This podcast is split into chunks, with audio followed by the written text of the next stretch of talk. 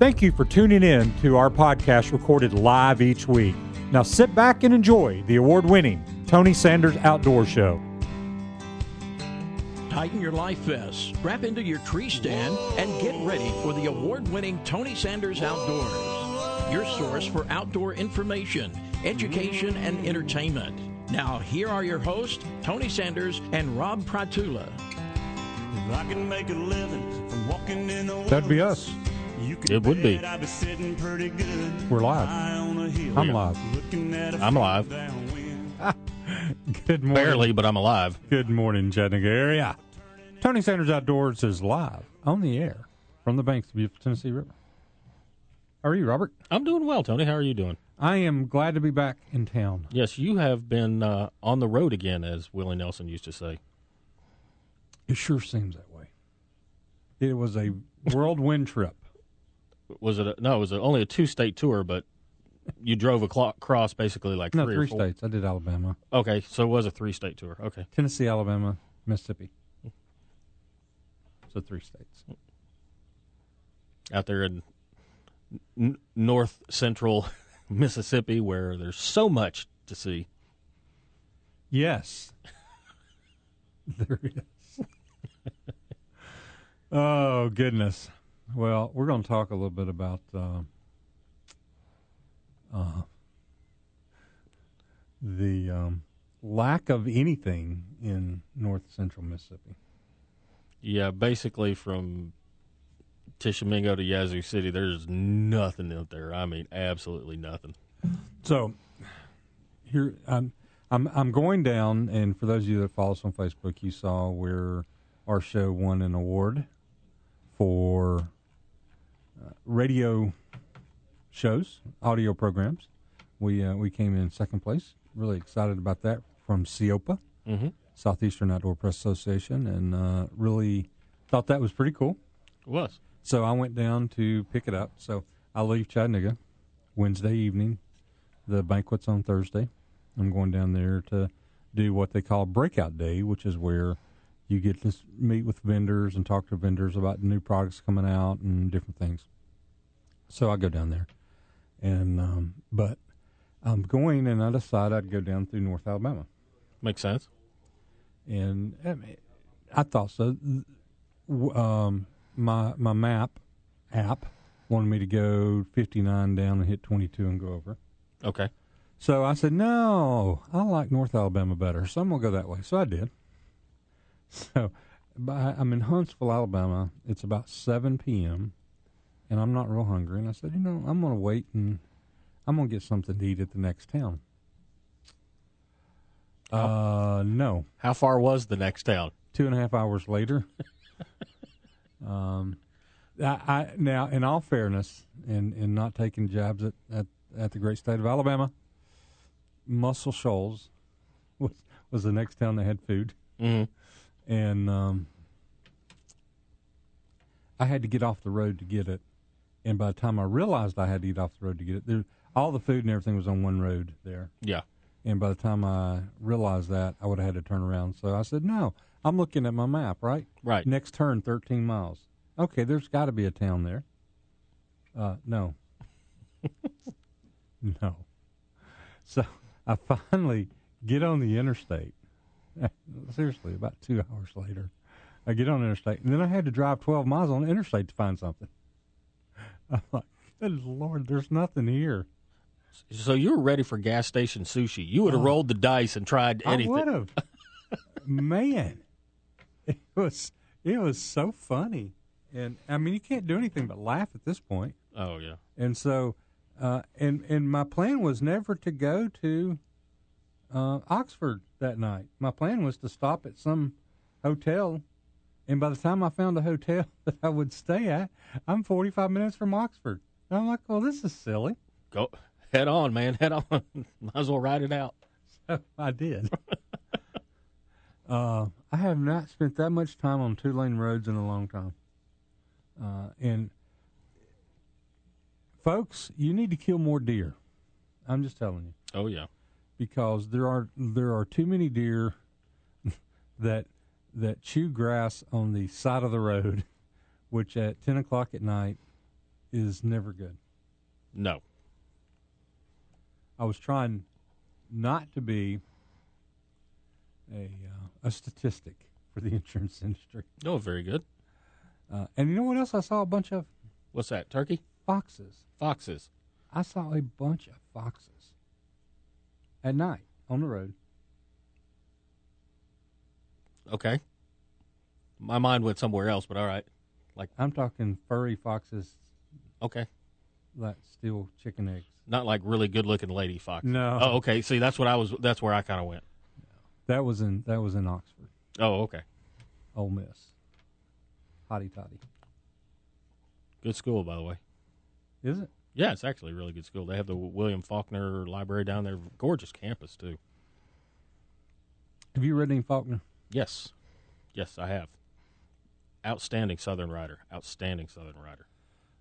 Uh, we'll get into outdoors here in a second. But one of the cool things that they had at our our SEOPA banquet, they had a one man show of William Faulkner, Oh, that, and it was kind of cool. I bet. I'm sorry I missed that. I am sorry I missed that. But I did miss it for a good reason. I was at Ducks Unlimited, so I got to represent Tony Sanders at the banquet this week. How was the banquet? It was really, really nice. The food was good. Uh, saw a lot of people I know. Um, outstanding banquet. Uh, they had a lot. They had a lot of vendors. They, gosh, they had, they filled up uh, jo- uh, the Camp Camp, Jordan? Jordan, Arena. Mhm. They filled it up. Um, they had Vendors? Oh gosh, yeah. Uh, they the uh, Chad, uh, choo choo. It's the choo choo kettle corn. Oh my gosh, that was so good. I don't know what flavor they had out there, but I about ate a bag before dinner. And uh, all the vendors you can think of, uh, car dealerships, uh, Kubota tractors, lots of other people were out there. So it was a very very nice banquet, and they raised some money. And uh, we're really pushing the uh, Green Wing event.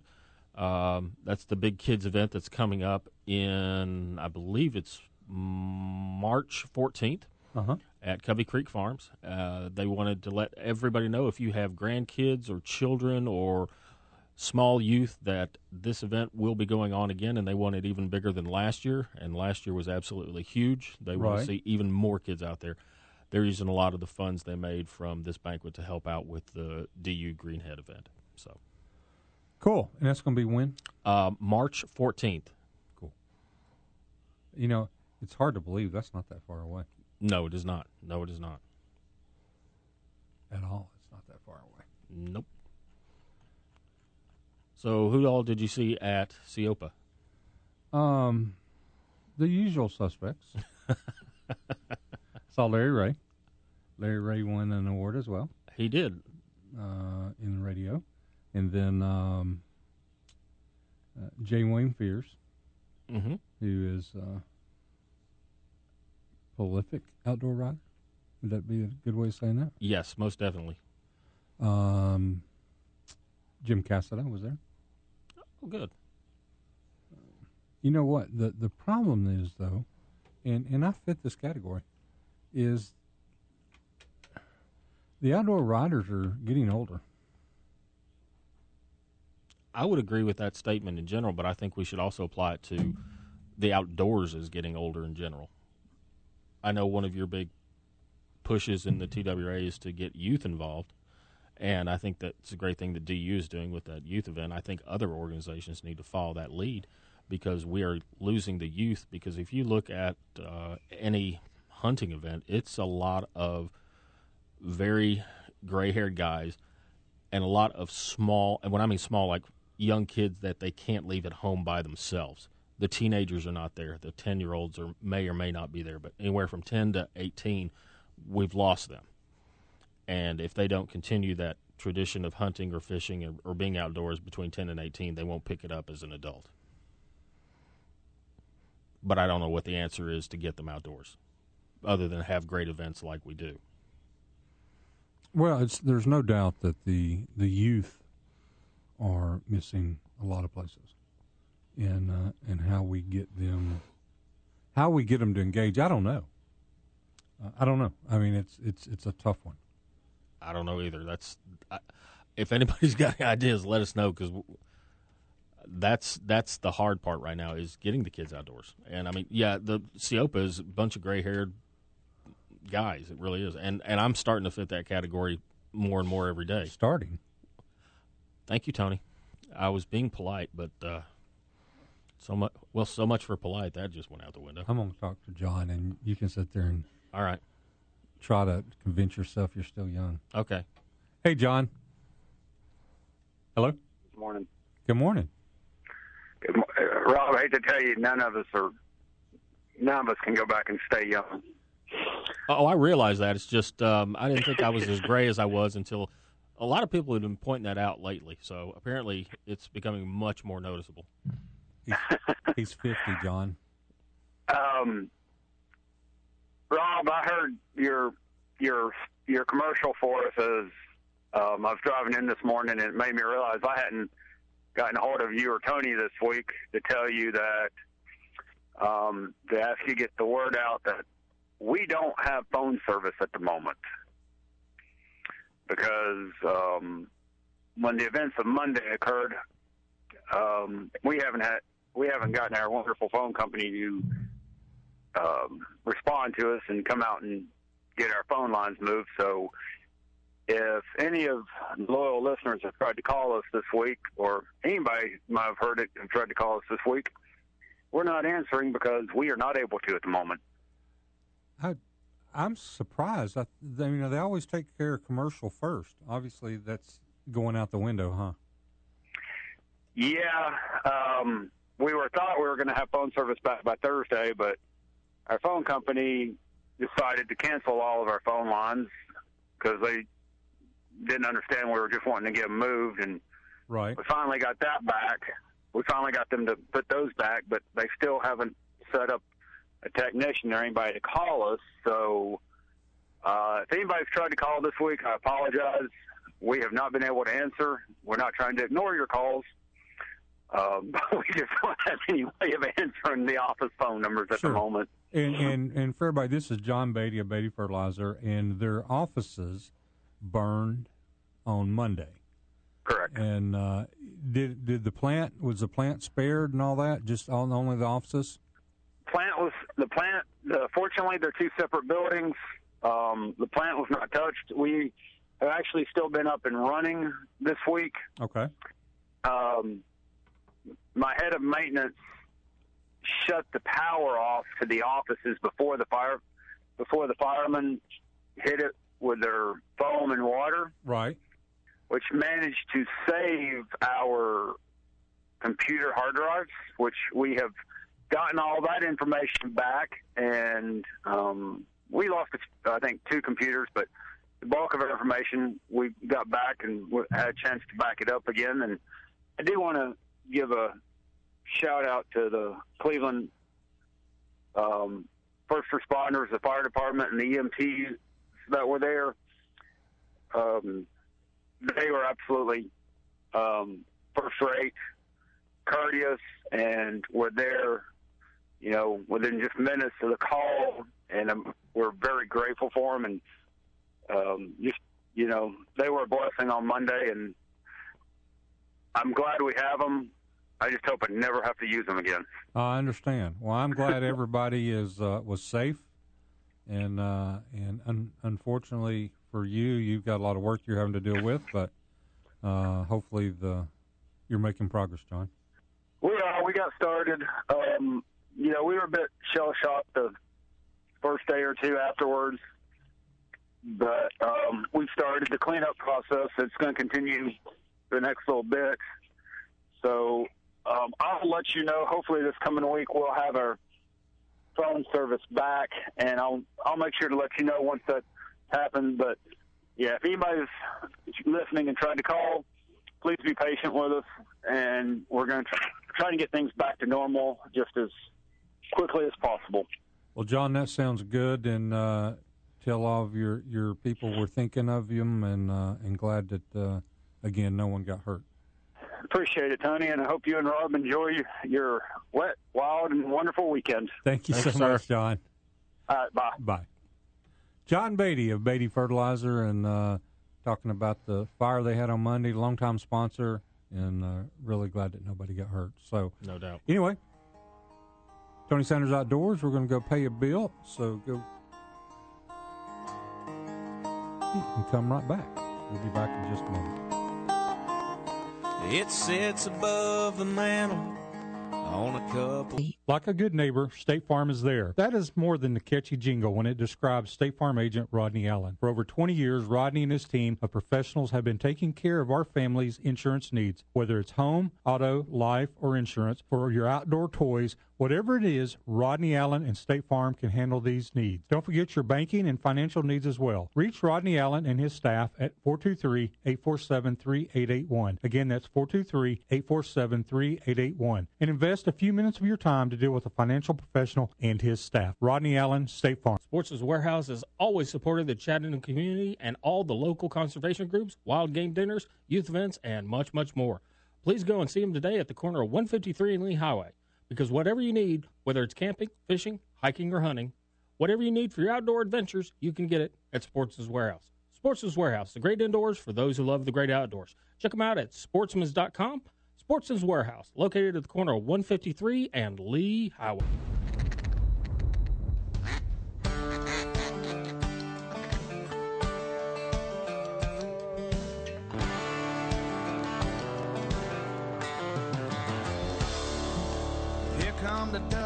Welcome back. Tony. Sanders Outdoors. Hanging with you this Saturday morning. Guess what else I brought home from Lone Oaks? What else did you bring home? Fresh Canadian sandhill crane. Ooh, fresh Canadian sandhill crane. I I like sandhill crane. It tastes very very good. I started to call and see if you wanted part of this. Is it already eaten? Not yet. Oh, okay. But I noticed I didn't call you either. No, I know it's that. It was, it was kind of funny. So, um, one of the guys, I think we talked about TWRA.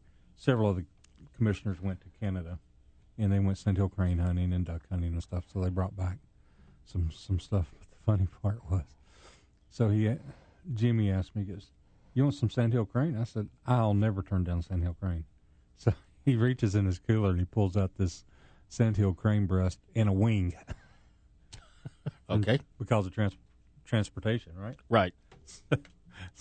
So I've got this bag of, of breast and then this wing. It's like four feet long.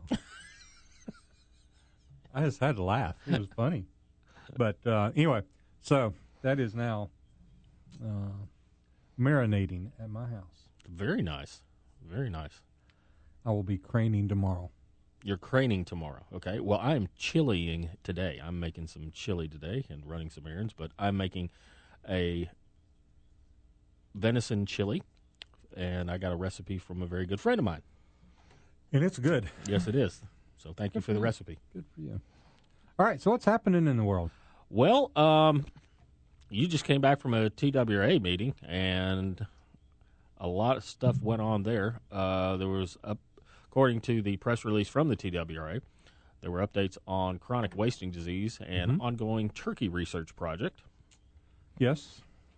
Uh, And and let's let's talk about the turkey. okay, Um, and and I get I get a lot of there's a lot of passionate turkey hunters, and I've talked to a lot of them here about what's happening to our turkey. There was a couple of things that was really interesting that came out of this. This is a third year, I believe, maybe, yeah, it's third year of a five year study, and they're looking at the things that are causing the decline in theory of turkeys. And and, and the, the, the turkey guys are very adamant that the, the, the number of turkeys are going down. Well, a couple of things. Number one, the harvest is not an indication that the turkey population is declining. The harvest is a function of the harvest. okay, yeah, So there's a lot of factors that go into that. Uh, but what we're what they discovered was after three years, what they've discovered was the hunting aspect is not having. There's not an indication that's actually having much of an effect at all. So we're not over harvesting the birds, that's good to know. but we are significantly and significantly is defined as ten percent below what it main, it takes to maintain a healthy flock of turkeys. Interesting. So think about that.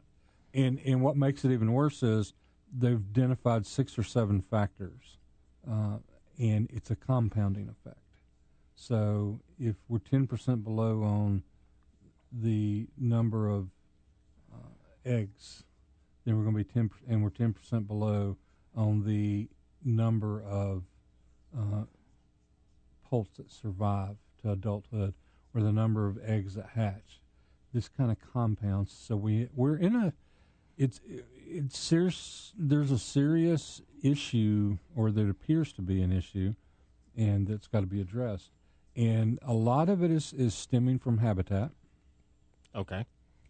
A lot of your turkey hunters will tell you that it's coyotes. The study indicates it's not the coyotes. Uh, maybe raccoons, maybe possums. Um, once the eggs hatch and the poults, everything becomes a predator at that point. Oh yeah. Um, I was thinking it was also somewhat environmental, where we've had a we had an exceptionally wet spring, and then we went into drought, and we had the drought year in 2016, which I know threw everything off, and then we've had a a flood year, and then we haven't had like what I would consider to be a normal weather year in a couple of years. We've either been way too much one way or way too much the other way. Dr. Bueller said that. Oh. he he said I want a normal year so I can just see what normal looks like. Right. Okay. Well, at least Um, at least I'm thinking. And and probably the biggest thing is if you look at the amount of water that we've received, and specifically from the 21st of May uh, for about a 10 to 10 day to two week period, uh, substantial rain during that time, you end up with a high mortality of of newly hatched turkeys. Makes sense. So there's a lot of stuff. I mean, there's two more years left in the study, and and but they're very confident in saying that the issue appears to be uh, a lot of things, but hunting is not necessarily one of them. Now that doesn't mean that we're not going to make changes to things and think, but that doesn't appear to be the the significant issue. the The most amazing part of this was they've been doing habitat work. They've got and they've got three or four hundred birds that are now radio tagged, but they've been doing habitat work, and they can actually see where the birds are raising their youngs. That once they once the birds are or the the youngs are hatched, they'll actually go in there, run the mother off of the nest, radio tag the poults, and then uh, and follow them and see what how how how far how many of them make them to independent adult. Uh, it's really a very fascinating study, and again, the issue seems to be a lot of things other than hunters, um, and it's not the coyotes. Uh, it's it's it seems to be habitat and environmental as much as anything. I've got a question. How do they radio tag? Because when I think radio tag, I'm thinking those collars they put on bears out west that are. What are the radio tags they use for turkeys? Because you couldn't do that. Smaller. Okay. okay, thank you, Captain Obvious. I appreciate that. I couldn't have figured that one out. Yeah, let's just put this bear bear tracker on a turkey. You know, I Look, it can't fly. I don't know. Okay. Um, I didn't know if it was like something inserted under the skin. Like no, uh, typically it's going to be a collar that uh, or a tag okay. that is is very small, kind of RFID type deal. Uh, okay, makes sense. I just didn't know what kind of tags they use. Not that, not you could have told me something, I would have believed you. But I wouldn't do that to you, I know. but it was very interesting to get an update on the turkeys because that is probably one of the things I hear the most about around here. Really? is the turkeys. Yeah. So CWD is. Um, oh, let's, take a break. I want to talk about something that developed in the CWD world Okay, that uh, we did not anticipate. okay. I, I would. I, I want to hear this. So this would be really good. All has to do with landfills. You have piqued my interest, sir. We'll be right back on Tony Sanders Outdoors.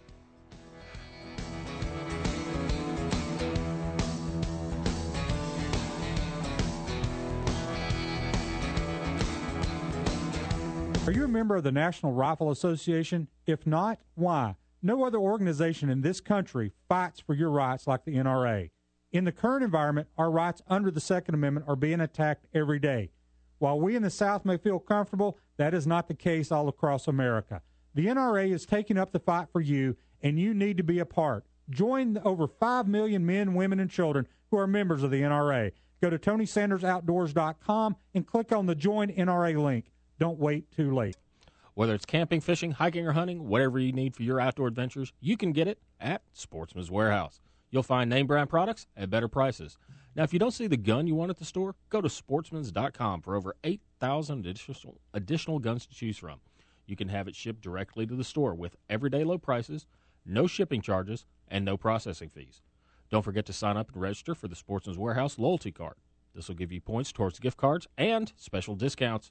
Be sure to like and follow them on Facebook too, and look for special events, promotions, and prizes. Sportsman's Warehouse, the great indoors for those who love the great outdoors, located at the corner of 153 and Lee Highway.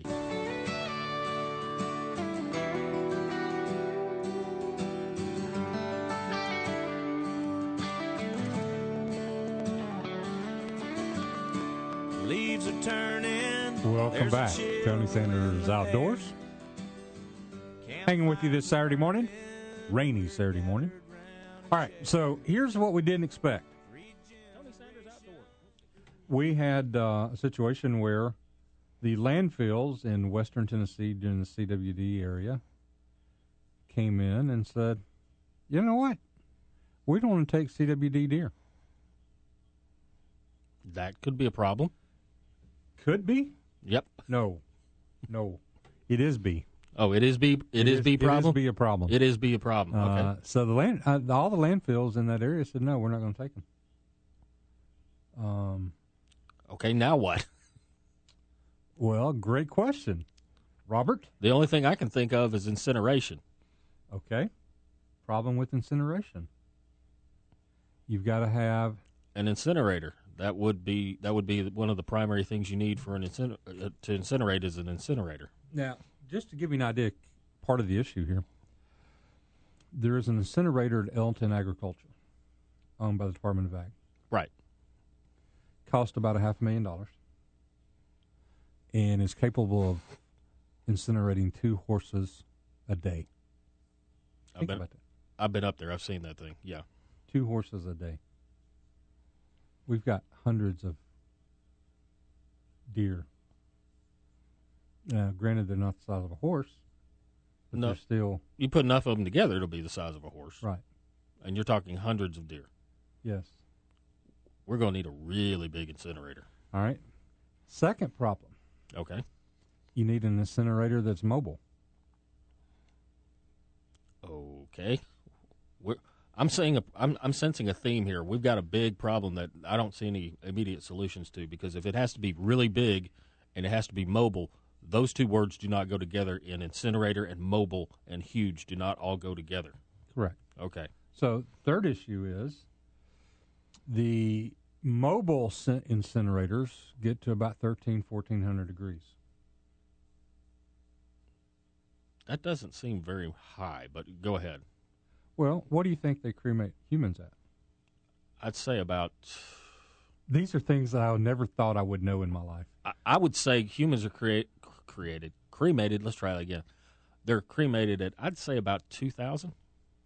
Fifteen hundred. Okay. Well, I was five hundred off. What's five hundred degrees between friends? All right. So these get to 13, 14. Humans cremated at fifteen. Okay. Now, understand they're burned up. All right. Right. But the the whole purpose is, of cremation is to to eliminate, or maybe back up. Not the whole purpose. The part of the issue with cremation is you wanted to actually destroy anything that needs to be destroyed. Right. Like the prion that causes Yeah. CWD. Ask me what it takes to to kill the the, the prion. How much? Eighteen hundred. And we're cremating at 13 Mhm. Again, this is problem number four. Would you like to add another, sir? because so so what's happening is, and and we're all the we are going to a we're going to an incinerator system. There's no doubt, okay, a mobile incinerator. What we're going to do, that what we have to do, is the same thing they're doing in Mississippi. They're cremating them, or I'm sorry, they're they're incinerating them, and then they're collecting the ash and burying the ash. okay. And the landfill will not accept that ash either. I'm assuming. Probably. We're, we're not in a situation where we're actually doing that at this point, Right. but I would assume not. okay. So we have actually created our own deer landfill at the Wolf River WMA. Hmm. Now, the beauty of of what I've learned, obviously, if you have ashes that you're burying, they take up a lot less space than a, a whole deer carcass. Yes. All right, so you have less space, um, but you still have a a functioning live prion. Hmm. So we want to bury them at. Uh, you, you've got to bury them, and you want to bury them in clay soil. There's a whole lot of science to landfills. I didn't know this either, but there is. But the clay soil will actually bind with the prion and make it inactive. So you incinerate them and uh, gather the ash, bury the ash. The ash, the prions leach out from the ash, can contact the soil, bind up, and then become inactive. I'm so glad I'm listening to Tony Sanders Outdoors because this is the educational portion of the show. It's pretty cool. Uh, it that's amazing to me. But we did lose the landfills there. So we we we built a we built a temporary landfill at the WMA, and as you can imagine, it's got people all upset. I'm sure. I'm sure the commissioner in that area is getting a lot of phone calls. Well, on top of that is you have people who should be a little um, more responsible putting out false information. So it was really it was really interesting. yeah, there was, There was an email that came out that said that we said we said Mhm. TWRA said do not eat the deer in, in the CWD zone. We have never said that. Our recommendation is this. It's the same one that the Centers for Disease Control use. If you have a deer that tests positive for CWD, you should not eat the meat. Now, people will point to you and say, hey, there's never been a case where that prion has resulted in an, a situation for humans. I give you the same. it hasn't crossed species. Gotcha. However, CWCD, CWC, no, CDC, CDC. CWC. Yeah, there's too many C's. The CDC says don't eat contaminated meat. Contaminated being defined as tested positive for CWD. That's what we as an agency are going to say. If the Center for Disease Control says don't do it, don't do it. Right. Which is why we have given you extra tags.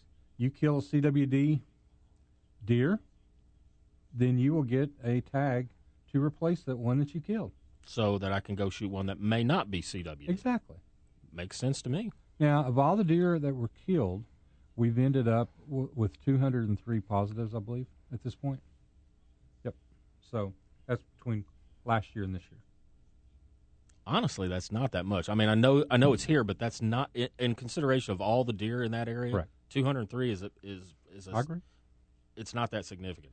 So it is something that we're very much aware of, something that we're working on, and uh, something that there is no solution on at this time. Uh, there was another.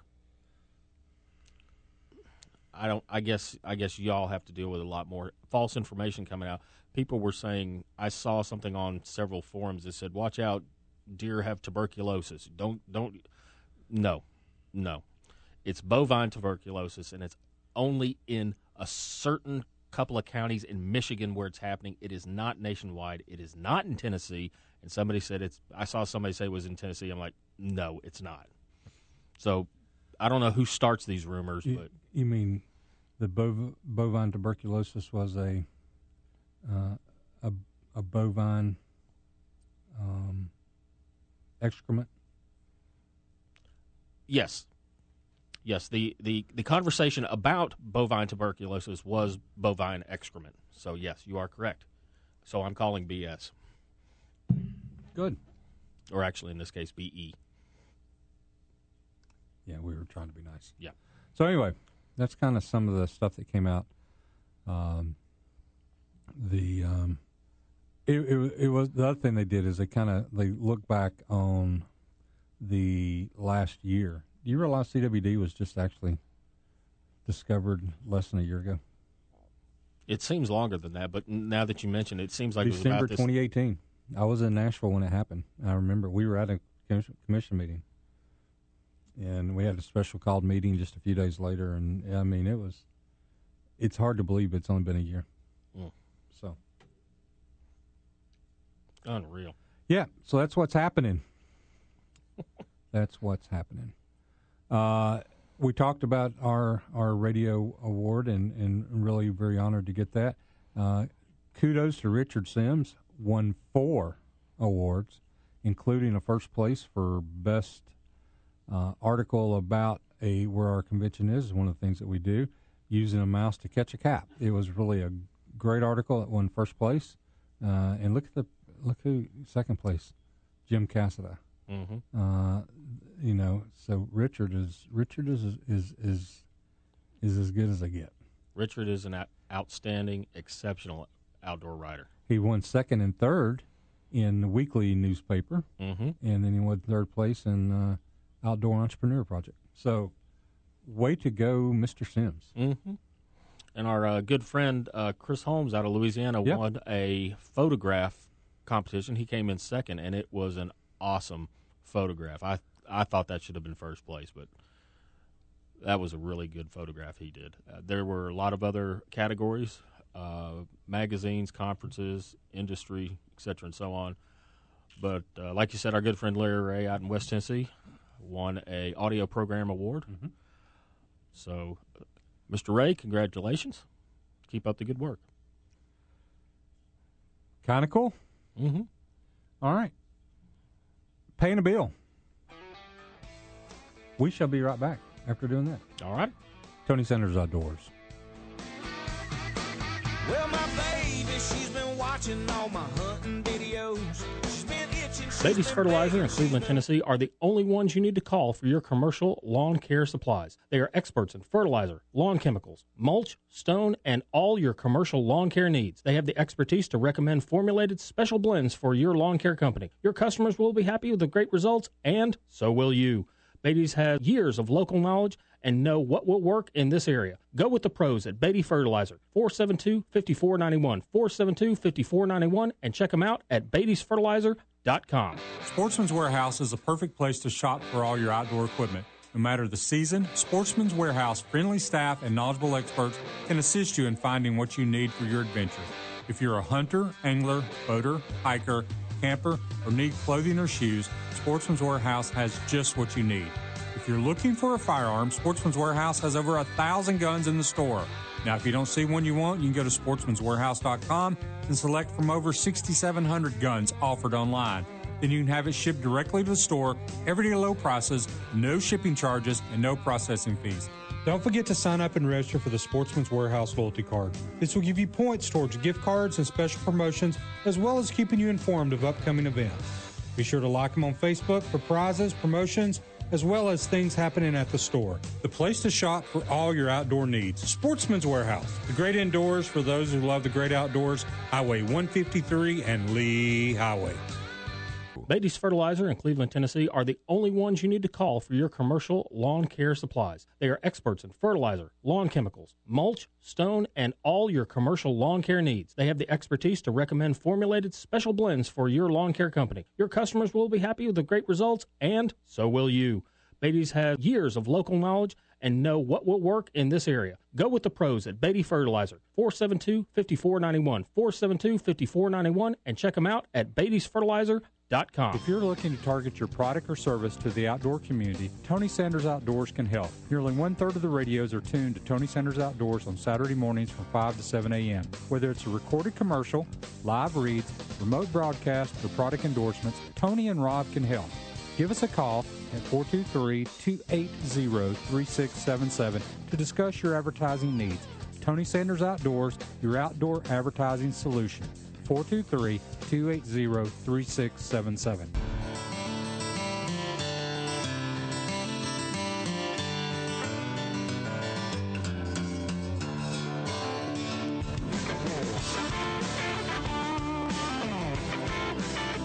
Welcome back. Tony Sanders Outdoors hanging with you this Saturday morning. Wrapping up the first hour. Man, it's hard to believe the first hour's done. It is. Uh, what do we got calendar wise coming up? On uh, November 8th at the Camp House, 149 East Martin Luther King, the Fly Fishing Film Tour is coming back. Doors open at 7. VIP seating will start earlier than that. VIP tickets are 50 and at the door or buying them online or through a Trout Unlimited member, they are 20. So come down and watch a lot of great films, really, really good films on November 8th. The 18th and the 19th of January of next year is the 29th annual Sandhill Crane Festival. It's going to be out at Hiwassee Refuge. All kinds of great vendors and programs and shows, and you get to see a whole bunch of Sandhill cranes out there. Great day for the kids. They've got all kinds of events. So that's coming up on the 18th and 19th of January. Uh, February 8th, the Silverdale Wild Game Dinner will be at Silverdale Baptist Church. Doors open ballpark around 4 ish, thereabouts. And then on March 14th, the DU Greenhead Youth Event out at Covey Creek Farms, starting about 11 ish. And if you have children, you need to go ahead and mark that date because that is a great event. All, kids get backpacks full of stuff, they get to try fishing, archery, shotgunning, mountain biking, you name it, they can try it. And all the, a lot, all the conservation groups are out there, and it is also a great event for kids to experience lots of different stuff. So, what do you got against the Bayside Baptists? I did not get that information yet. It's It's always the same date. Is it the same date? But it's not this year, and they didn't. give it. February first. It's Oh. always the first Saturday of February. Okay, well, I will Period. I'll put the I'll put the Bayside Baptist in there. I don't want you picking on the Bayside. I like I'm not Bayside. picking on Bayside. I'm said I'm putting Bayside in there. As soon as I figure out how to work the darn computer, I'm going to put Bayside in there. darn it! You're a curmudgeon, Well, I don't start with me. and you're worried about being gray and old. Yeah, I'm losing it. The first, the, so it's what? February first, Okay, oh one. Right. twenty twenty. Dead, darn it. All right, Yeah, let's just do this on the fly. Why not? Sure. we'll be right back. Tony Sanders Outdoors. Don't stop that podcast now. That's only one half of the show. We'll be right back with the second half of Tony Sanders Outdoors. Tighten your life vests, strap into your tree stand, and get ready for the award winning Tony Sanders Outdoors, your source for outdoor information, education, and entertainment. Now, here are your hosts, Tony Sanders and Rob Pratula. If I can make a living from walking in the woods, Welcome back. Tony Sanders Outdoors hanging with you this high on a hill, beautiful Saturday morning. If you define beautiful as If I can make a nickel off a water falling from the sky. Cloudy, gray, kind of rainy, misty. I mean, it rained a lot yesterday. Oh, it did. It did indeed. It So was coming nobody's down. having any flooding problems. But we were talking about we hadn't had rain in a few months. Well, we're getting in now. A little late, but yeah, we are. I mean, better late than never. Granted, but we don't need it. We don't need our entire drought taken care of in one to two days. Thank you very much, Mother Uh, Nature. we're looking at the weather. Look at the weather out there. Uh, yeah, Tennessee's wet. Yeah, it's yellow and green. I'm guessing We um, orange. stopped um, near the Tennessee River on the other the other the other time it crosses the interstate or the interstate crosses it. Uh, and they said down there that they are expecting three and a half inches of rain that day yesterday, Wow, it's it's heavy out in West Tennessee. I can tell you that right now. which is where I was. So you got to drive through it all the I way did, home. all the way home, uh, the entire forever drive home. Yes. where where there's so many things to stop and where there's so many places to stop and eat and use other facilities and stuff like that. Yeah, you were you were in the middle of what I call armpit nowhere. No, that was Mississippi. I was in. Oh, we were on 840 for like an hour, and there's nothing out there. Either. No, there is true. We were on the phone at that point. yeah, I was. There's nothing. nope, not on 840. Hey, uh, saw a news story that you had put in show prep, which I thought was kind of interesting. Okay. Dick's Sporting Goods reports new gun policies cost the company serious money.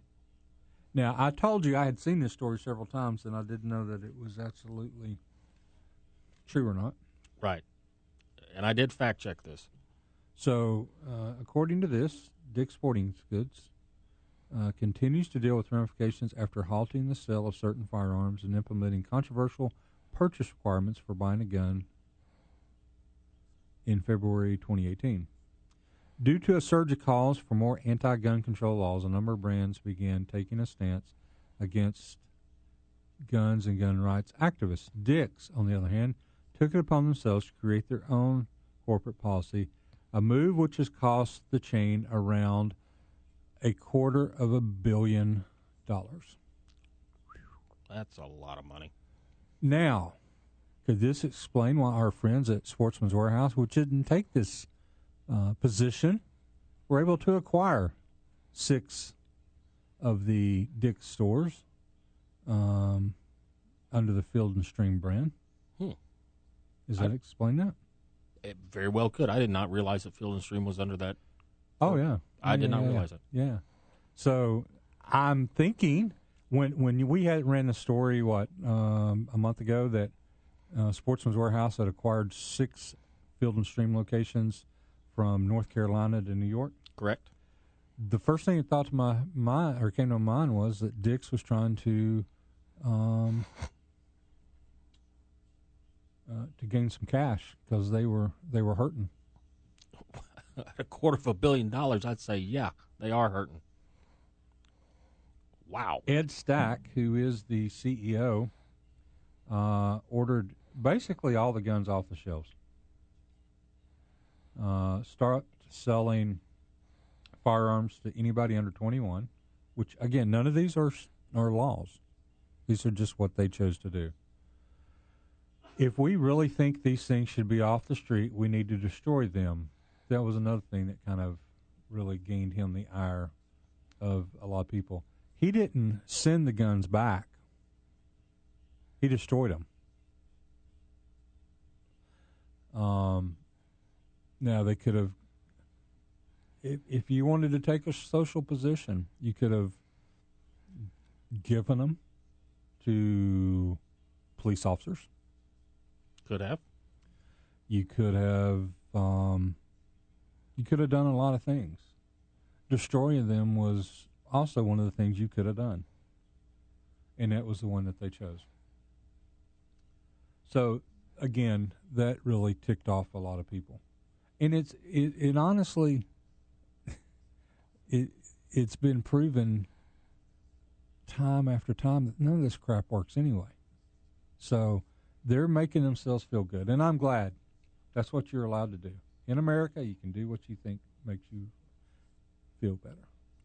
Well, Mr. Stack, you have cost your shareholders a lot of money.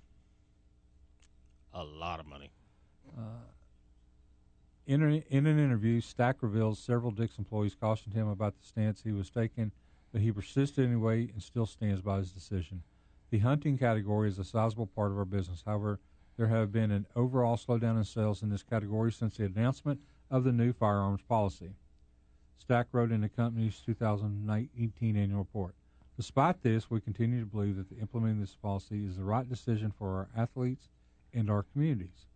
In fact, if we could go back and revisit it, we would still make the same choice today.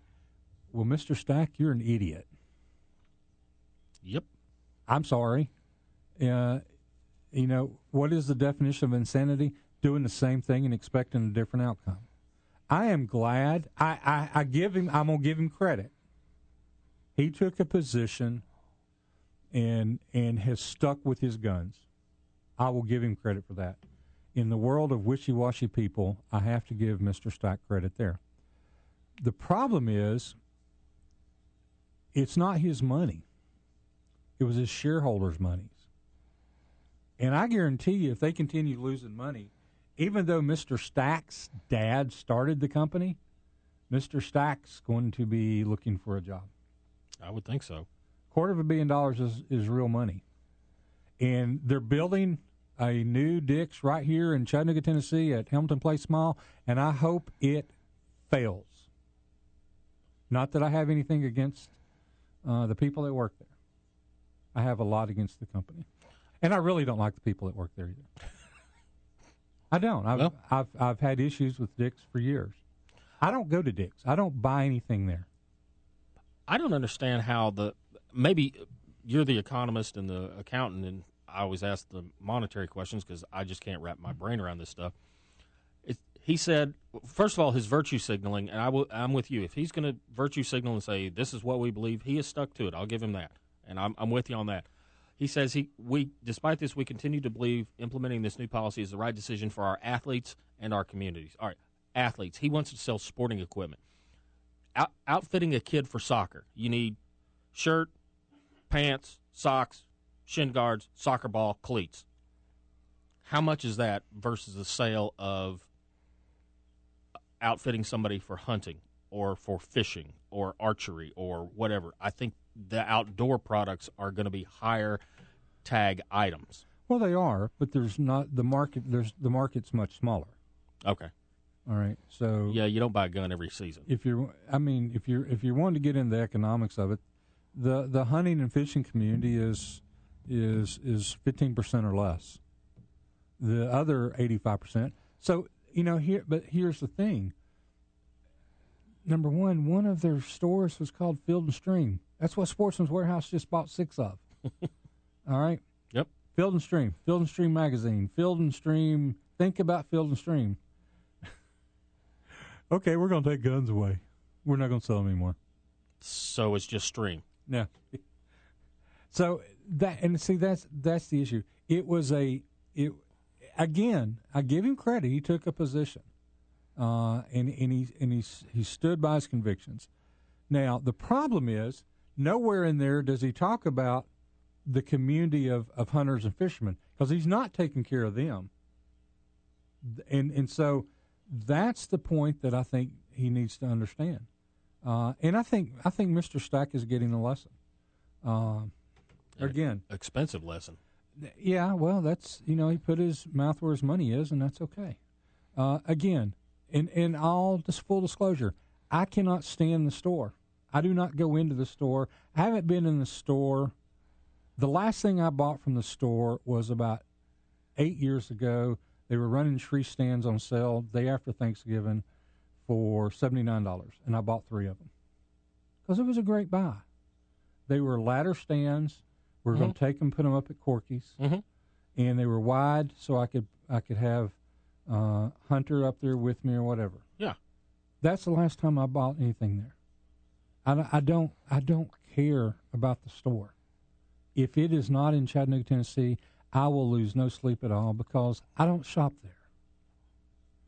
But when I see somebody take a position and they go specifically after a contingent of people that I have an affinity for, the people that the youth that shoot, the uh, hunters or fishermen, I hope their company suffers.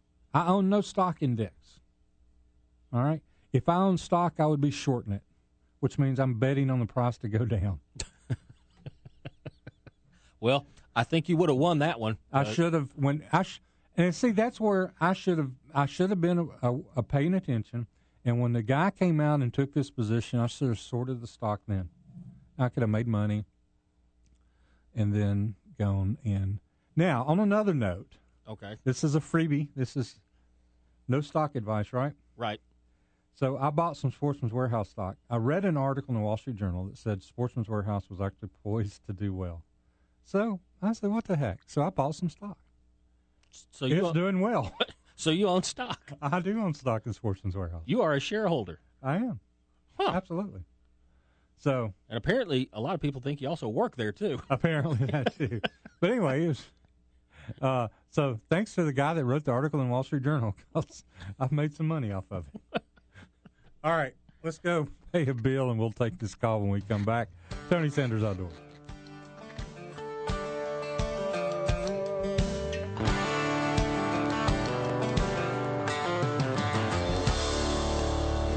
Here the ducks, hit the high baller.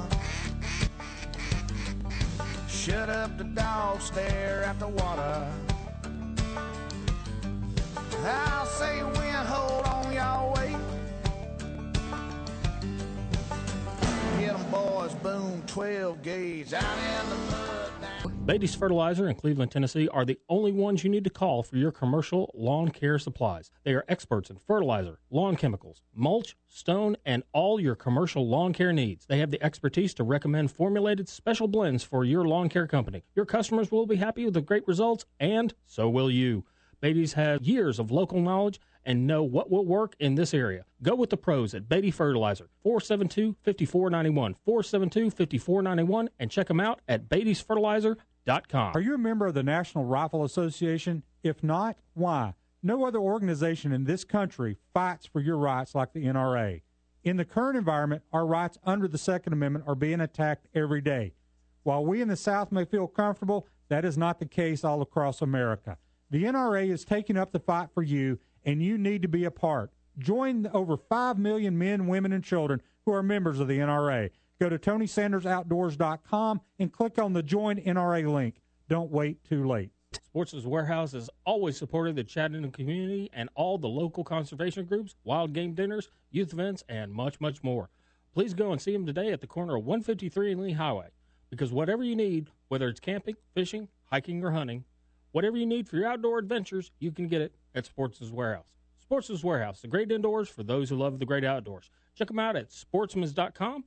Sportsman's Warehouse, located at the corner of 153 and Lee Highway.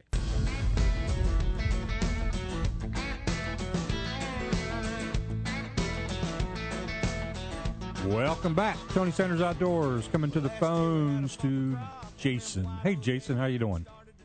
Hey, Tony, how are you this morning? I am having a ball. Good deal. Hey, I was just going to kind of chime in on conversation what you were Okay. having about Dick's Sporting Goods. There's Yep. so much I don't like about that store, the name included. Um, I just, you know, and when you say you hope you hope they go out of business or you hope they don't open a store, I'm, you know, I don't think there's anything wrong with that.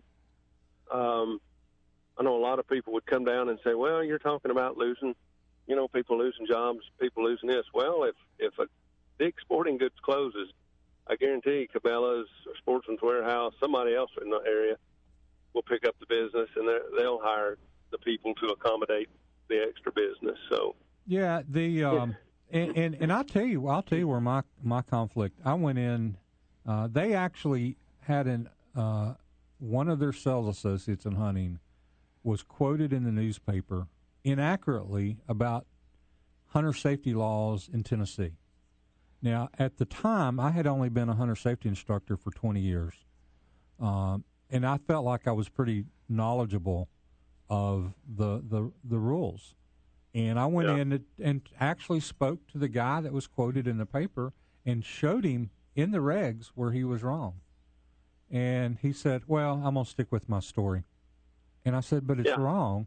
and and what it was is he quoted Alabama law. And I said, "Well, that's kind of a different law than Tennessee law." And and, and it just it didn't go well, and it and my Yeah, relationship see, went it's down stuff after like that. that. Exactly, it's stuff like that, and you know the fact that they're doing what they're doing with the guns, that you know they don't care about the consequences. Now they they're going to care, you know, eventually when Sure. they start losing enough business that you know stores are closing. Well, you know, Sportsman's did buy just bought six of their stores. Uh, I heard you say that. yeah. That was encouraging. Yeah, they bought. Uh, they bought the. I had, and actually, for those of you that follow me on Facebook, I'd actually gone to the Asheville, North Carolina store as the Field and Stream store because I had never been in one, and that was the first time I'd seen one. My wife would had been out shopping, and we had gone by a certain to uh, an outlet area, and there it was. So I said, I'm going to go in there and see. And we walked around the store, and uh, and it was uh, there was nothing spectacular about it, but it was a nice store. And Yeah, I've it- been in them. I've been in them. I bought stuff. and Sportsman's has bought six of them. They bought one in North Carolina, uh, two in North Carolina, two in New York, and two somewhere up the coast. Pennsylvania. Yeah, so I I was glad to see that, and when I when I heard that they bought those, it made me think that it was a result of of declining sales. Because what do you do if you're in business and you need cash? The only way you can raise cash is debt, equity, or sell some assets, and so that made sense that they were they were turning over some of their stores. But let me ask you this, and then I'll get off the phone. If Dick's was that concerned about safety and overall, you know, health, I guess, of the American public, wouldn't they discontinue all of their football gear because of the CTE, you know, issues associated with football? I mean, if if they're that concerned about it, I'm saying, you know, go all in, Mister Stackhouse or Stack, whatever his name is Stack, yeah. you Uh, know, and- go all in because I guarantee if you do a study about the number of people injured and killed uh, in the United States each year, there's there is going to be a significant number of people who are suffering from playing football. And I'm not against football. Let me go on record and there. I'm just saying if you're going to be that dyed in the wool, you know, about an issue, why don't you go all the way? Well, and I think I think that's I think what you're bringing up is to me is the hypocrisy of what they did. Uh, there are a lot of injuries, a lot more injuries occur in the all the other sports than uh, from the the the few gun related. When and what we're seeing is more and more information is coming out. While the gun related stuff gets a lot of ple- press, it's really pretty small in the grand scheme of things.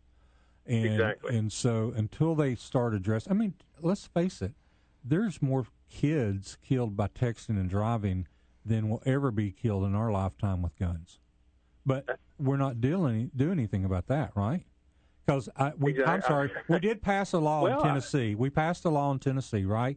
Now I just spent uh, approximately 12 hours on the road uh, in my car, passing people and being passed by people. Do you know how many people I saw with the phones up to their ear in these travels? A bunch. More, Obviously, more than you can count, I'm sure. exactly. I've now Rob saw it this morning. I bought a uh, a thing to hold my phone.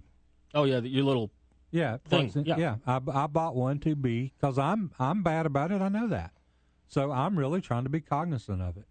But I mean, let's let's if we want to address this stuff, let's address it. I mean, let's put let's put how many people are killed by drunk drivers every year? Let's put a breathalyzer. Make it standard. Every car has a backup camera now. It's required. You know, every new car. Mm-hmm. Make every new car have a breathalyzer. So if you're actually uh, inebriated and shouldn't drive, your car won't start. Let's do that. So Well, we're breaking our necks to legalize marijuana everywhere we can too, and you talk about hypocrisy.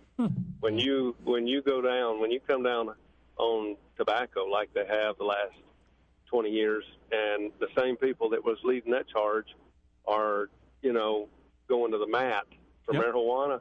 Yep. I I'll never figure that out. Never understand that. Not not that there's ever been anybody uh, affected by marijuana at all. No, absolutely not. Hey, it- recreational, purely recreational. it helps Lay's and the other potato chip manufacturers. That's what keeps these people in business because those people get the munchies and Twinkies and Little Debbie's. That's all they want. Hey, I work for Little Debbie, so maybe I should reconsider my position on I marijuana. think you should, sir. If you want longevity, get it passed here Job security. and buy stock. Yeah. All right. Good. Good talking to you guys. See Thank ya. you so much. Bye bye. Bye. You know, and again, uh, nothing personal against anybody at the the the aforementioned store. Mm-hmm. Uh, shall we henceforth call it the store that shall not be named? Here we go. Okay. Uh, nothing, nothing against the, anybody there except for the one guy that was argued with me over hunter safety rules. You'd only been doing it 20 years. Well, he, he gave he gave Alabama rules for a Chattanooga paper. Okay, that's great for Alabama, but we are not in Alabama. Last or time I checked. identify it as ch- Alabama rules. Right. Because I'm too stupid to know the Tennessee rules because I hunt in Alabama. I get it. We're, we're, you know what? In What? teaching hunter safety, Hmm. I learned all the rules for Alabama, Georgia, and Tennessee. You know why? Because I teach kids from all of them. And I say, these are Tennessee laws. Alabama has different laws. No. Yes. No. Yes. Only took you 20 years to figure that out. I can't believe so. If somebody said I'm a 20 year instructor of this and you misquoted that, I would have said, "Oh, thank you for bringing that up to me. I will make an adjustment." Why? Yeah. Because you've probably been doing it longer than I've been born. No, they didn't. Oh, what a bunch of idiot people! I mm. I like that. The store to be not named. yes, the the store that shall not be named. All right. I want to get on something. Oh, I. I want to go off here. Okay, I'll give you two minutes. All right. California now permits drivers to collect and eat roadkill. That's right, roadkill. In an effort to stop wasting Wait wild a minute ma- now. We have roadkill here. We do. We do. Now, my question is this has become now law in California. Since you cannot trap in California, you can't hunt anything in California, you can't have a gun in California. Basically, the only way you're going to get wild game meat is to run it over with your car because the governor and all the people out there, because you can't shoot them, you have to hug them to death, apparently, now out in California. And so the only way you're going to get an elk or deer, pop it with your car. So when you do, be sure and do that. California and a lot of people are saying, "Oh my God, wh- this can't be." Well, yes, let me tell you: Alabama, Alaska, Arkansas, Colorado, Georgia, Idaho, Illinois, Indiana, Maryland, Massachusetts, Michigan, Montana, New Hampshire, New York, New Jersey, North and Dakota, South Carolina, Ohio, Oregon, Pennsylvania, South Dakota, Tennessee, Utah, Vermont, and Washington all have roadkill laws, and now we get to include Colorado. And they said, "Oh, this is unheard of." Colorado, No, California. California, sorry. Go back down. Go back down. That's funny. New York, the the state of sterilization.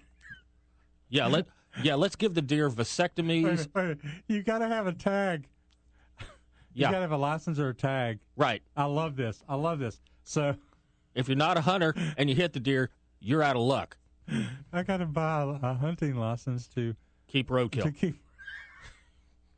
I love New York. I'm glad I don't live there. Well, people in California, they're they're they're outraged by this. How could they do this? Well, you're not. It's not going to make a deal unless you hit them with a car. There's no way you can deer hunt out in California. So No, you're being a little dramatic. uh, maybe It's not quite that bad. uh, close. I may be stretching it just a little bit, but not by much. Oh. There you go. Oh, we've got some we got some idiot outdoors news. If you want to get to that when we get back. Uh, we just talked about California. Oh, we got more. We'll be right back. Tony Sanders Outdoors. There's a chill in the air. Campfires are burning. We're gathered round in chairs. If you're looking to target your product or service to the outdoor community, Tony Sanders Outdoors can help. Nearly one third of the radios are tuned to Tony Sanders Outdoors on Saturday mornings from 5 to 7 a.m. Whether it's a recorded commercial, live reads, remote broadcast, or product endorsements, Tony and Rob can help. Give us a call at 423 280 3677 to discuss your advertising needs. Tony Sanders Outdoors, your outdoor advertising solution. 423-280-3677.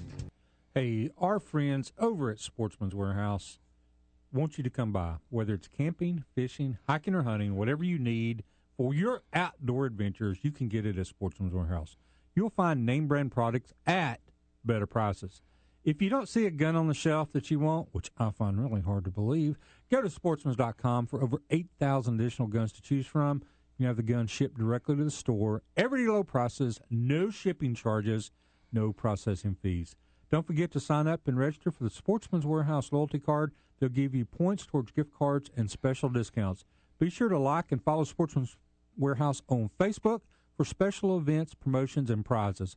Sportsman's Warehouse, the great indoors for those who love the great outdoors.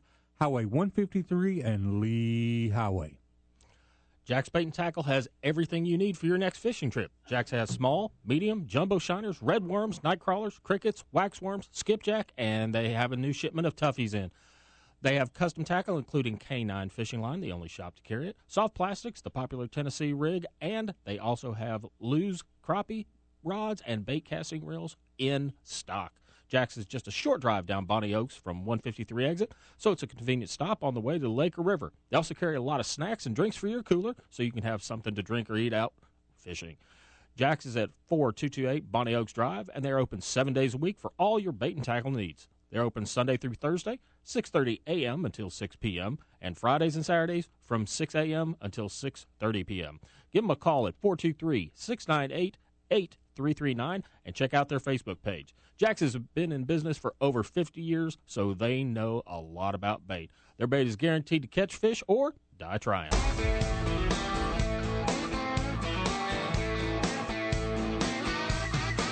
Well, my baby, she's been watching all I have been videos. She's been corrected. she's been begging, she's It wasn't six Field and Stream stores; it's eight, Eight. And they opened yesterday. Yesterday was a grand opening, so congratulations! Eight new stores at Sportsman's Warehouse. Good deal. Sweet, Good deal. Eight. eight. So next time I go to Asheville's, I can just go to Sportsman's. I don't have to. Yeah. Next time you go to New York, you can go up there. That's right. I did send a message to a guy that was railing about two things, but it was on 16 Gauge Society, Tradition Society. Mhm. He was railing about couldn't get ammo shipped into New York because of all the hassles you got to go through. Can you hear me? Mm-hmm. And so that's when I said You should hear me through the Q speaker. um, Hang on a second. go and um, you know have it shipped in, order it through Sportsman's, and have it shipped in to uh, to the store. So that uh, that would be better than going through all the process of having it shipped in. Just have it shipped to the store and go by and get it. Mhm. And, and I guess you still got to go through the rule. I don't know. What, I don't know. I don't live up there. We need to ask our buddy Rod. Yeah, let's make it as hard as possible to get anything you need up there. But you can you can roadkill. yeah, you can eat roadkill though. Yeah. So aim aim for the elk or moose. Yeah. I wonder what insurance rates will do if you start eating a lot of roadkill up there. I don't know. Uh, you, you had a dirty hippie news, Yes. and, and, and, and I hope folks realize we're not doing as much of this as we used to because we're just we're trying to be kinder and kinder and more gen- gentle. Kindler, gentler Tony Sanders outdoors. Yeah. But this one was funny. Yeah. I'm gonna read the headline. I'm gonna let you do the story. All right. Let me do the headline. Okay. Headline. Through hikers get kicked off a plane because they smelled. See, I told you they're dirty hippies. On October 15, two Appalachian trail hikers were escorted off a Frontiers airline flight at Boston's Logan Airport. The duo, who asked not to be named, I'm going to call them Stinky and Oh My Gosh, had just completed a northbound hike and said they had stopped to shower and changed into clean clothes before arriving. Yes, the clean clothes that they carried minute, with wait minute, them. wait a minute. Hold on, hold on. They had taken a shower Yes, and changed into clean clothes somewhere. and still stunk. Yep. Because they're dirty hippies. Nevertheless, shortly after boarding, they were approached by crew members who said that they would not be allowed to fly because at least one of them had what had been deemed to be offensive body odor. The hikers were walked off the plane, provided with travel sized toiletry bags, and said they could try again the next day. Okay. They said they showered and put on clean clothes. Define clean. You have just hiked for X number of months. You've been exposed to the rain, the elements, and you know what? I don't know what clean clothes you have in your bag that only weighs eighty pounds because you've probably worn each outfit at least five to ten times during this months of hunt of hiking. Did they not wash their clothes in a creek or something? Oh, I'm. Sh- I guess they try to, but at some point, creek water gets a little bit funky. I can my waders. I wash my waders, and a few few trips later, they smell like water funk. It, I don't know what else to call it. It's water funk. These people got kicked off the plane because they were dirty hippies. Now, here's the problem. yes, they've got a lot of dirty clothes with them. They've been on the trail. I got it. Okay. When you get when if you're if you can afford to fly home, then you can afford a hotel for they the were flying for free. Oh, wh- what? Where? Where? They were flying on buddy passes because one of their Oh. relatives works for the airlines. Oh, okay. I didn't get that far, but You can't just read the headlines. I don't know. Frontier Frontier said it, it, it needed to address the hygiene related concerns of other passengers. So We love this is from Frontier Airlines. We love the outdoors and welcome adventures on board our flights every day. The comfort of our customers while on board is always the top of mind of our team. We'll work with passengers to ensure everyone has an enjoyable flight experience on Frontier, including addressing any hygiene related concerns that may affect fellow flyers. They were truly dirty hippies. they truly were. And see, the first thing that popped into my mind was you remember earlier this year when I went up was in uh, Upper Yeah. East Tennessee and they had the trail days Yeah. that was in Damascus, Virginia. I'm thinking there's two guys that are bearded, hairy, mud covered, wearing sundresses. This is the first thing that popped into my mind. These sun, they're getting on the plane in sundresses. Oh, too funny. That freaked me out. I'm sorry. That's now that's just funny. You got to admit that's funny stuff. Yeah. Um, okay.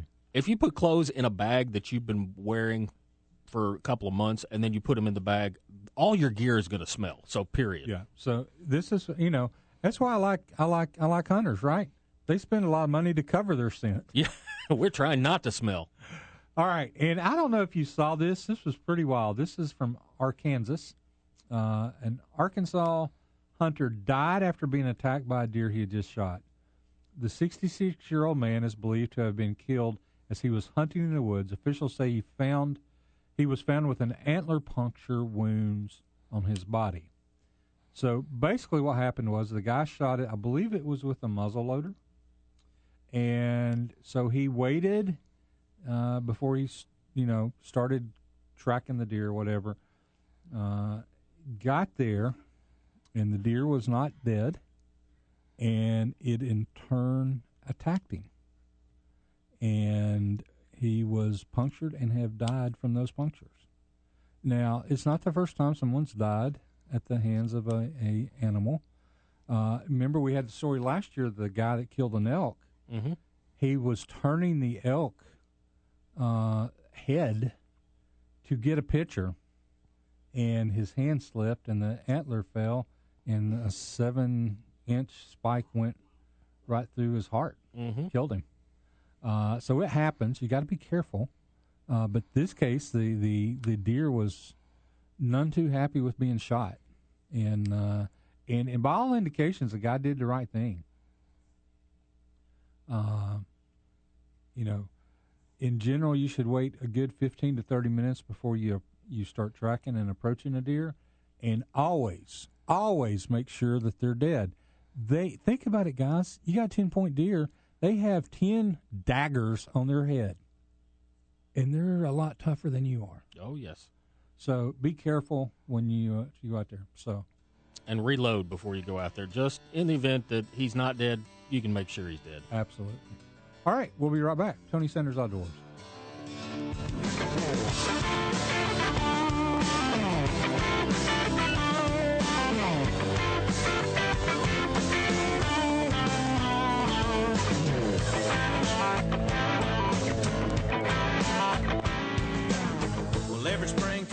Sportsman's Warehouse is a perfect place to shop for all your outdoor equipment. No matter the season, Sportsman's Warehouse friendly staff and knowledgeable experts can assist you in finding what you need for your adventure. If you're a hunter, angler, boater, hiker, camper, or need clothing or shoes, Sportsman's Warehouse has just what you need. If you're looking for a firearm, Sportsman's Warehouse has over a thousand guns in the store. Now, if you don't see one you want, you can go to sportsmanswarehouse.com and select from over 6,700 guns offered online. Then you can have it shipped directly to the store, everyday low prices, no shipping charges, and no processing fees. Don't forget to sign up and register for the Sportsman's Warehouse loyalty card. This will give you points towards gift cards and special promotions, as well as keeping you informed of upcoming events. Be sure to like them on Facebook for prizes, promotions, as well as things happening at the store. The place to shop for all your outdoor needs. Sportsman's Warehouse, the great indoors for those who love the great outdoors. Highway 153 and Lee Highway. Beatty's Fertilizer in Cleveland, Tennessee are the only ones you need to call for your commercial lawn care supplies. They are experts in fertilizer, lawn chemicals, mulch, stone, and all your commercial lawn care needs. They have the expertise to recommend formulated special blends for your lawn care company. Your customers will be happy with the great results, and so will you. Beatty's has years of local knowledge and know what will work in this area. Go with the pros at Beatty Fertilizer, 472 5491, 472 5491, and check them out at Beatty'sFertilizer.com. Welcome back. Tony Sanders Outdoors wrapping it up this Saturday morning. Rainy Saturday morning. Rainy Saturday morning. Headed uh, headed out to enjoy the outdoors. I hope everybody is, or at least can get out and have some fun in this nice fall weather. I love the fall. Favorite time of year. It is nice. Just simply because I hate spring allergies. Oh. the spring when it's cool and nice in the spring, I like it. I just Your- can't breathe. Your hurdle is small. Yes, my hurdle is small. I like fall. Less allergies, same weather as spring, just different. Actually, I do like I do like October. I like I like October, November. I like December. I like January, February, March. Okay. Uh, April, May. That's when the stuff starts blooming, and that's when I start dying a slow, painful death. So, anyway, All right, what do we got calendar wise coming up? uh, November eighth is the Fly Fishing Film Tour at the Camp House, one forty nine East MLK. Tickets are available online. They're also available uh, through any Trout Unlimited member, or you can buy them at the door. Doors open up at seven o'clock, and uh, VIP seating opens up, I believe, at five thirty. VIP tickets are fifty. Tickets at the door are twenty, and you need to come see these great films. They are absolutely awesome, high quality fishing films that'll get you excited about spring fishing. Then on February 1st, the Bayside Wild Baptist Game Dinner will be. I did it last year too. Let me go ahead and apologize to all the Wild Baptists out there at Bayside. Let's try that again. The Bayside Baptist Wild Game Dinner at Bayside Baptist Church will open up around four ish. Uh, sorry about that. Then on the 8th, Silverdale Wild Game Dinner will be at Silverdale Baptist Wild. Silverdale, I quit. I quit. Silverdale Baptist Church at 4 o'clock. And we are an award winning show. We were until I got up this morning. The and Wild Baptists at Bayside and Silverdale will be having their wild game dinners John's in gonna. February. I'm gonna get a phone call from John. You know I'm gonna get a phone call from John. What do you, what do you mean, Wild Baptist? and then the D Greenhead event will be happening on March 14th. I'll take care of the calendar, man. Just relax. Okay. All right. Thanks. This is bad as loader muzzle season. Loader muzzle season coming up. Oh gosh, sorry about that. it happened last year, and I was thinking, "Don't say it, don't say it." I need to rewrite this. How do you rewrite Bayside Baptist Wild Game Dinner? You, it's written correctly. I know. You just need to rewrite your head. I'm sorry. And I do apologize to all parishioners at Bayside Baptist.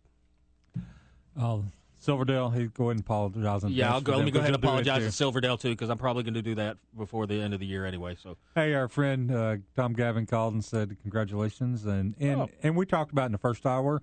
Uh, we were very honored to be selected for uh, Excellence in Craft Award uh, for the SEOPA Southeastern Outdoor Press Association.